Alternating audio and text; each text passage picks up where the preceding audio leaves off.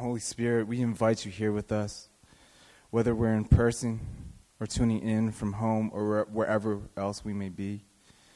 Would you come fill our lungs and the space around us that we may come alive to your presence? For it is in that place, in your presence, where we can finally rest, where we are finally enough, fully whole and fully loved. So Holy Spirit, come. In Jesus' name, who gave his breath so that we might breathe, we pray. Amen. All right, so I'll introduce myself. Even though I guess most of us know who I am. I'm Ying. I'm a personal trainer at Equinox. And let's go! And I'm also a physique competitor.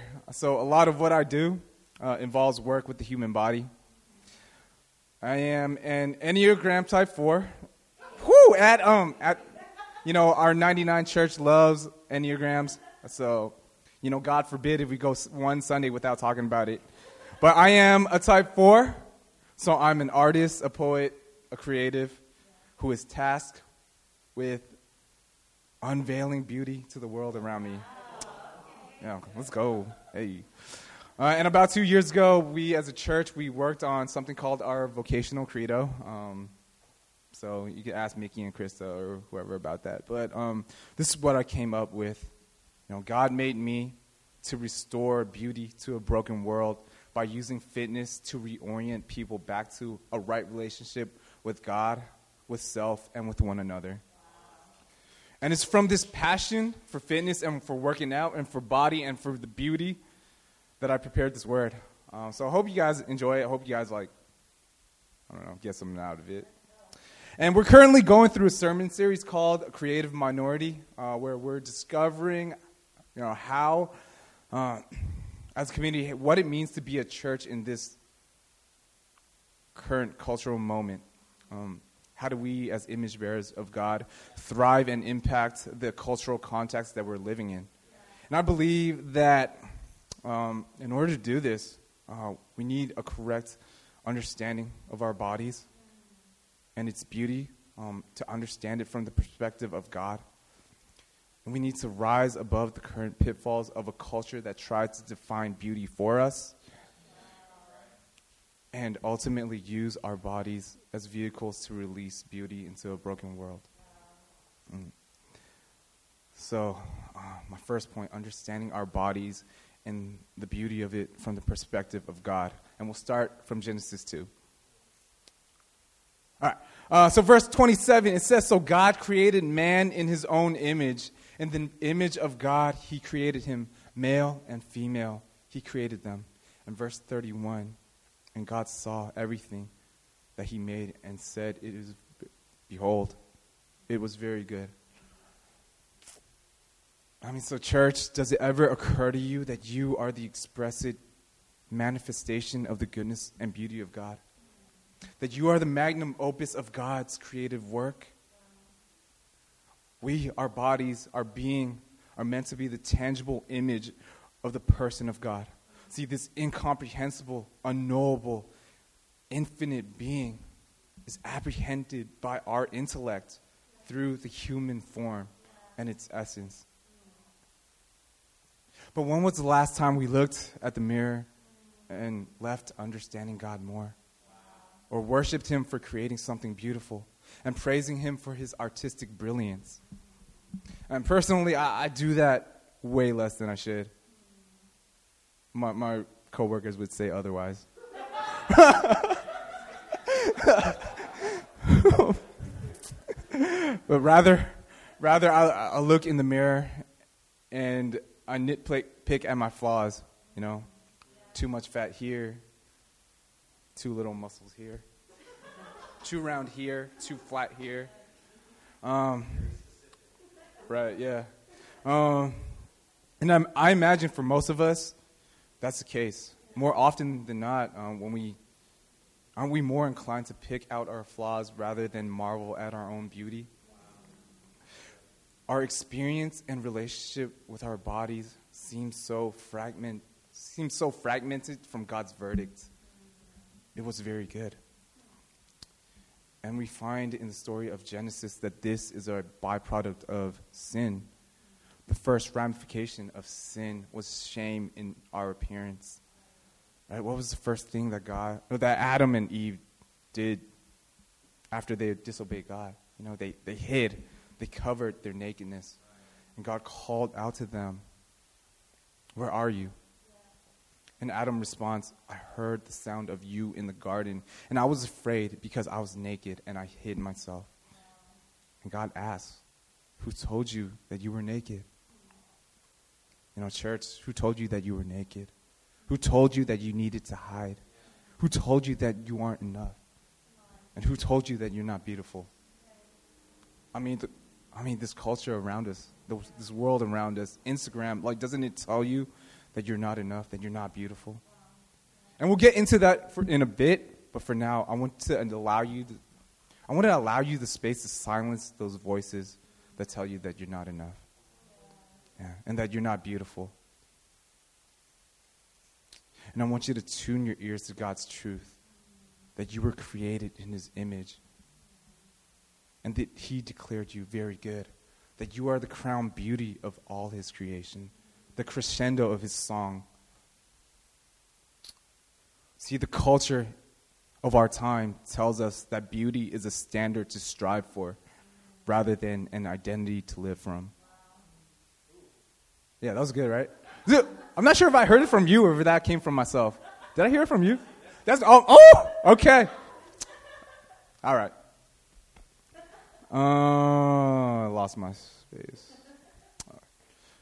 Culture of our time tells us that beauty is a standard to strive for rather than an identity to live from.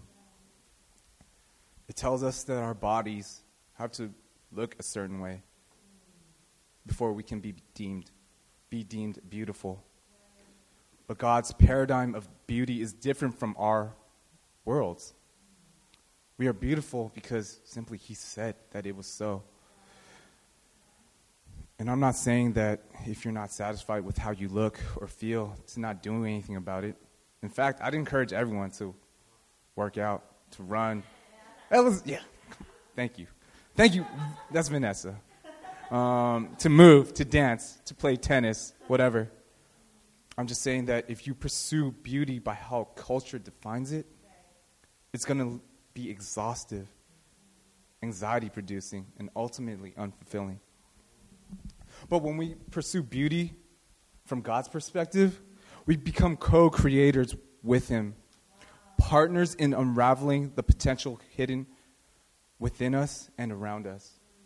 After all, that's how God created the world. He said that it was good. It was good in His eyes, but He also left room for a partnership with man to further unleash the creative potential and to build the garden into a city, right? So, image of bearer of God, you know, that's you and me. You are already beautiful in body, in soul, in full, even as you pursue beauty. I believe that understanding this is crucial to rising above the pitfalls of culture that tries to define beauty for us. So, my second point: how do we rise above this culture, you know, that tries to define it? When we take a closer look at the culture we live in, it's so easy to see why we have such a fragmented relationship with our bodies and a distorted view of beauty, right? We live in an age where our identity, our significance, and our beauty are defined by how many likes we have or how many followers or views we have on Instagram or TikTok or whatever social media platform is out there. And where having a blue check mark next to your name makes you a somebody, right? And we live in such a visual era. And I'm willing to bet for many of us, like, scrolling through social media is like the first thing we do when we wake up and the last thing we do before we sleep. And we're obsessed with other people's lives. And we scramble to stay relevant, up to speed with the rest of the world by obsessing over our own posts, you know, having the right angle, the lighting, filter, and hashtag. See, our culture tells us, inadvertently or otherwise, that the beauty that we long for belongs to someone else, rather than being intimately our own. I mean, I can't tell you how many times that I diminished my own beauty and worth or my own body because I opened up social media and said, and I thought, like, damn, if only I was as jacked as this guy or as good looking as that guy or even worse, you know, like, dang, how come my post didn't get as many likes as his? You know? I forget that my beauty and my body and my significance is intimately mine. Right? My favorite passage in the book of Psalms is Psalm 139. I think that's Krista's too. She always go there. And it goes like this. Verse 14 to 16. I praise you, for I am fearfully and wonderfully made. Wonderful are your works. My soul knows it very well. My frame was not hidden from you when I was made in secret, intricately woven in the depth of the earth. Your eyes saw my unformed substance. In your book was written, every one of them, the days that were formed for me, when yet there was none of them. See, as image bearers of God, as his image bearers, God created us fearfully and wonderfully. Our beauty is intimately our own and not to be compared with someone else's.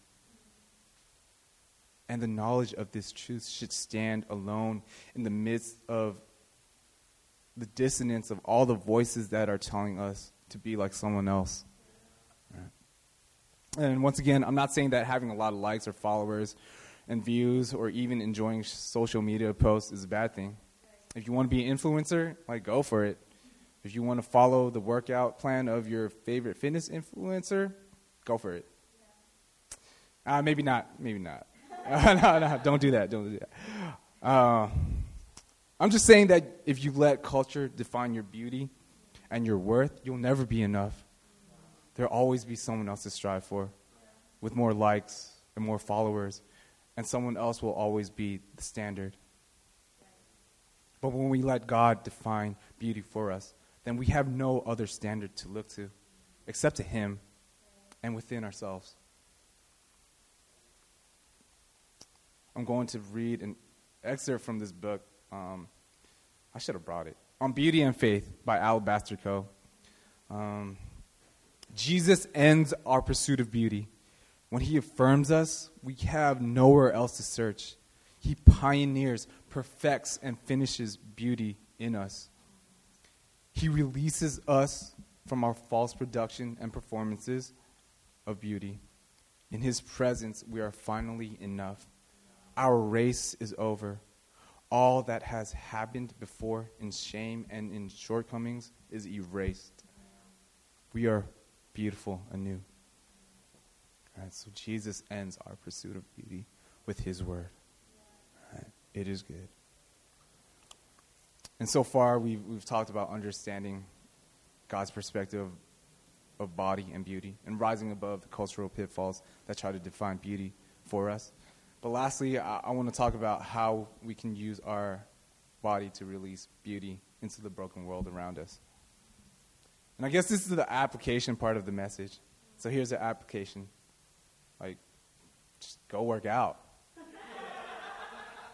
I'm just kidding. I'm just kidding. Half kidding. Like, maybe some of us should. I don't know. I love working out because I believe that it is a part of shalom.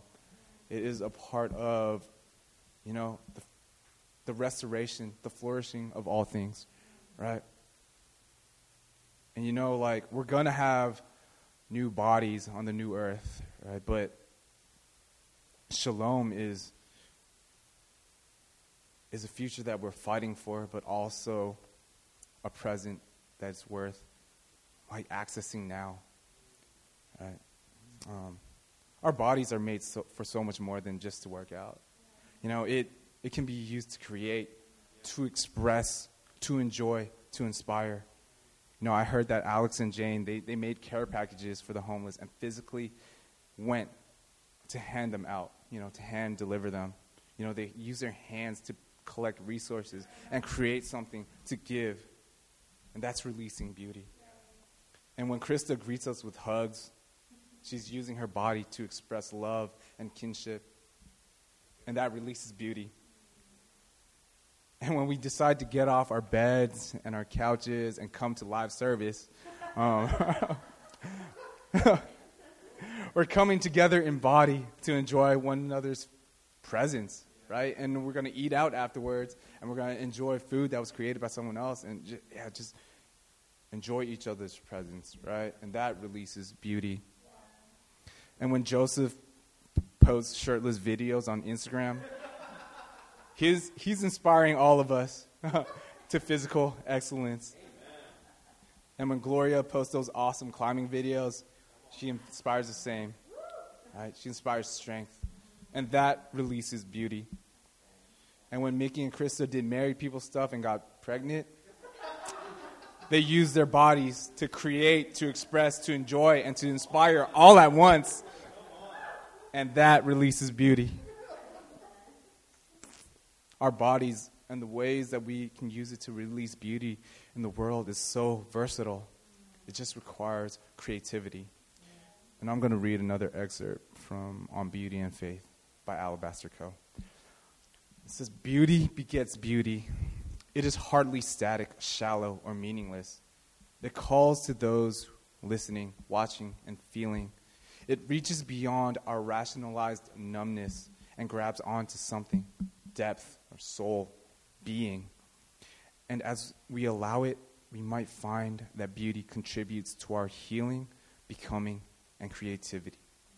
And Jesus privileges beauty-making to have cosmic purpose and potential. Just as God created all of the beautiful world, we are sent to co-create and recreate a beautiful world. As creatives, we contain an imaginative capacity to see unseen beauty and to usher others into it." Yeah, I want to end this message by telling you about an experience that is so close to my heart. Some of you might know this about me, but I feel like I have such a strong calling for overseas missions. Yeah. And a couple of years back, I went to Indonesia, and I got the opportunity to work with these kids from an orphanage. And these kids, either they didn't have parents or their parents couldn't support them. So for 50 weeks out of the year, they would walk to school by themselves. And they would watch all their classmates be dropped off by their parents. You know, they would see their classmates giving their parents hugs as they were being dropped off. But, you know, they didn't have anybody to drop them off or pick them up from school. But for 2 weeks, you know, when I was there, I got to physically, walk them to school, and I would hold, their hands, and I would carry them, as many of them, on my shoulders, right? And for those 2 weeks, these kids, they got to walk to school with the same pride and dignity as their classmates, you know, and my team and I, we would drop them off, and they would dramatically run back towards us. And with their whole school watching, they would give us one last big hug. And I would embrace them and hold them onto them so tightly, just as a proud father would. You know, and for 2 weeks, I got to feel for myself in part what God and what parents must feel when they delight in their kids. And those moments were so beautiful, you know. And I couldn't have had those moments if I wasn't present with my body, you know. So it requires creativity, and it requires proper understanding from the perspective of God. It requires us rising above the culture, a culture that tries to define beauty for us. But our bodies carry cosmic potential to release beauty into the world. All right. So let me pray for us. Lord, we praise you because we are fearfully and wonderfully made. We praise you because our bodies were created in your image with the potential to be partners with you in creating and releasing beauty into the world. And thank you for defining beauty for us and defining us Help us to give authority to your word over the voices of culture, of a culture that tells us that we're not enough and that we're not beautiful. May you always have the last word. In Jesus' name, whose image we bear, we pray. Amen.